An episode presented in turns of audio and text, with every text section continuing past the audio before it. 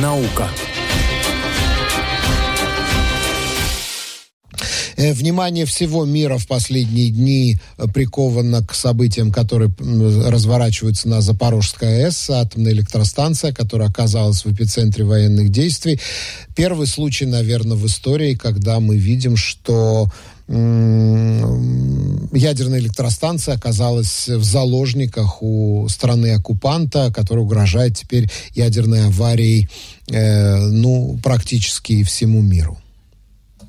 Петр Котин, президент Украинской национальной компании по атомной энергии «Энергоатом». Петр, здравствуйте, добрый вечер. Здравствуйте. Здравствуйте. Вечер. Ваша оценка ситуации, нынешней ситуации после того, как там э, побывала э, комиссия МАГАТЭ и даже э, выпустила отчет, какова сегодня ситуация на атомной электростанции и какова, вероя... какова угроза ядерной аварии там? Ну, давайте разделим два вопроса. Это перебывание миссии МАГАТЭ на Запорожской атомной станции и та текущая ситуация, которая там есть. И я бы начал со второго. Текущая ситуация очень напряженная на атомной станции. На сегодня на атомной станции повреждены все линии связи Запорожской атомной станции с энергосистемой Украины а это четыре линии, по которым выдавалась электроэнергия в мирный час, и, четыре, и три там фактически линии резервных. Одна из них линия резервной выдачи, и две линии это Э, запиток э, собственных нужд Запорожской атомной станции.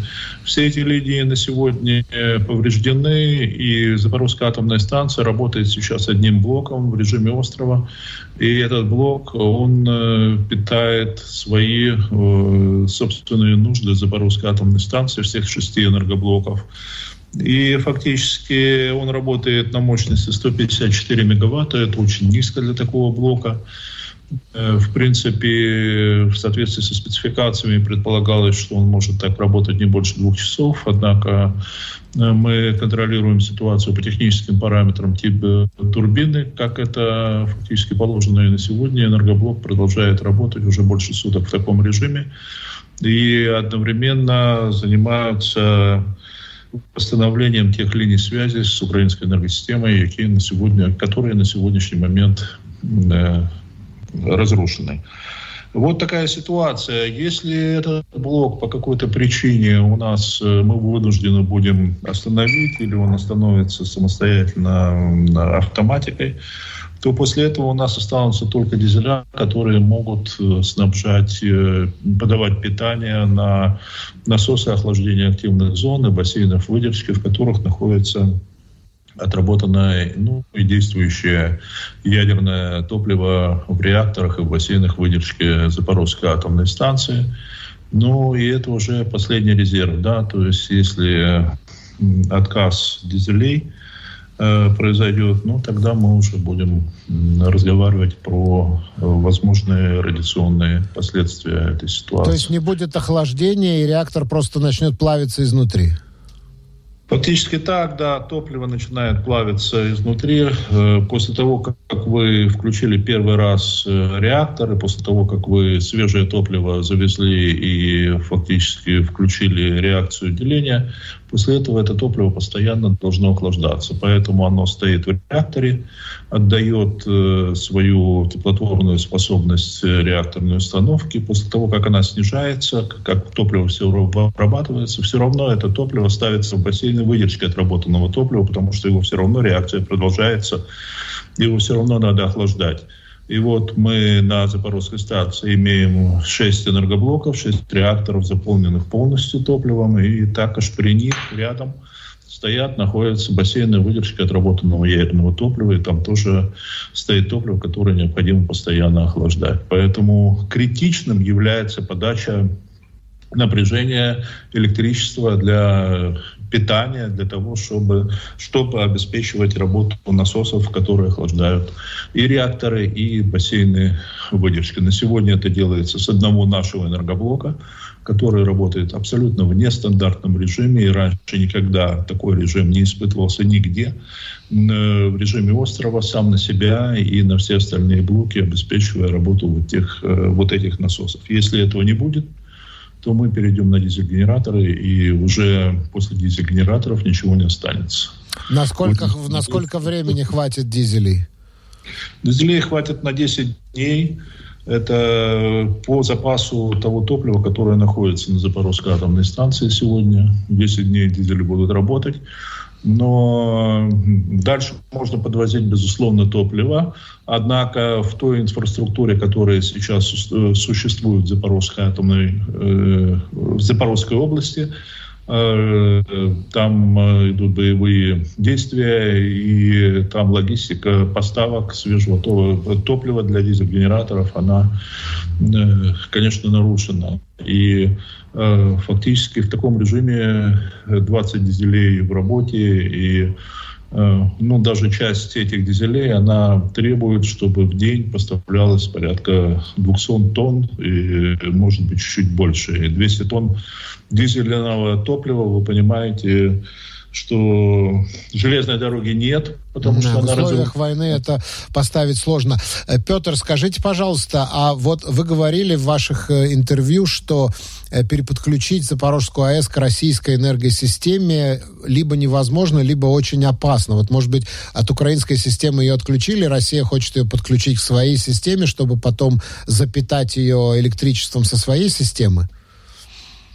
Ну, можно на самом деле подключить и с российской энергосистемой, и с украинской энергосистемой, когда станция находится в режиме острова. Это зависит только от возможностей и пропускной способности тех линий, которые подходят э, со стороны России или со стороны Украины. Вот э, здесь только в этом вопрос. На сегодня все линии связи Запорожской атомной станции, они повреждены. Таким образом, и, и также, также повреждены линии, которые соединяют э, район с э, Крымом, откуда Россия собиралась запитывать э, Запорожскую станцию. Да. Таким образом, там подстанция Каховская, а с подстанцией Каховской на Запорожскую уже с, или другой путь Мелитополь, и там с Мелитополя, Молочанска, там есть еще линии, по которым они могут запитаться. Но это все вопрос э, исправности этих линий и, соответственно, исправности линий связи с украинской энергосистемой. Я думаю, что по-прежнему, что подключить к российской энергосистеме Запорожскую станцию невозможно. Скажите, а потушить последний энергоблок? Там 8 из них, по-моему, 7 уже потушены. Там 6 всего энергоблоков. А, 6 энергоблоков. Э, да, они находятся в холодном состоянии. Два дня назад, когда мы видели, что ситуация развивается в неблагоприятном направлении, э, мы отдали распоряжение пятый энергоблок також перевести в холодное состояние. И он сейчас переведен в холодное состояние, потому что холодное состояние – это ну, более безопасное состояние реактора. И только один энергоблок э, продолжает работать на мощности, потому что в данном случае, когда у нас нет э, внешнего источника питания, э, мы считаем э, более безопасным держать этот блок в работе и запитывать собственные нужды от него, чем уже переходить на дизель-генераторы и это будет следующий шаг, и как бы на шаг ближе мы будем уже к традиционной аварии, если ситуация будет, э, дойдет до того, что будет развиваться в этом направлении. Скажите, пожалуйста, угроза, главная угроза, ну, скажем так, вероятная угроза э, аварии на Запорожской АЭС, это будет еще один Чернобыль или это будет выброс радиации, как на Фукусиме? Ну, вы знаете, ситуация зависит от того, как много ядерного материала повредится. Вообще дойдет до этого или нет. И если дойдет до плавления, то как много этого ядерного материала повредится. Э, Чернобыльская авария, да, там фактически паровым взрывом разорвала все конструкции реактора, и после этого все топливо по кусочкам раскидало по территории э, вокруг Запорожской атомной станции. Чернобыльская, извините. Чернобыльская, Чернобыльская, конечно. Да, конечно же. И э, это топливо, оно продолжало делиться в этих кусочках, да, и выходили радиоактивные продукты деления. В первую очередь это йод, который э, он воздушный, и он переходит, соответственно, в атмосферу. Это изотоп, изотоп йода, это не, не йод, собственно, это изотоп йода радиоактивный. Это 131, йод 131. 131, да-да-да. 135 они выходят, но 131 наиболее там опасный который был, да, ну и многие другие элементы э, там выходили, там стронцы и так далее, но это все э, загрязняло территорию, но образовывается э, облако радиоактивное, которое потом двигается по ветру, оно из-за этих летучих компонентов, которые выходят из топлива фактически радиоактивных. И вот такая ситуация там была, да, но это был полностью один энергоблок, то есть вся активная зона.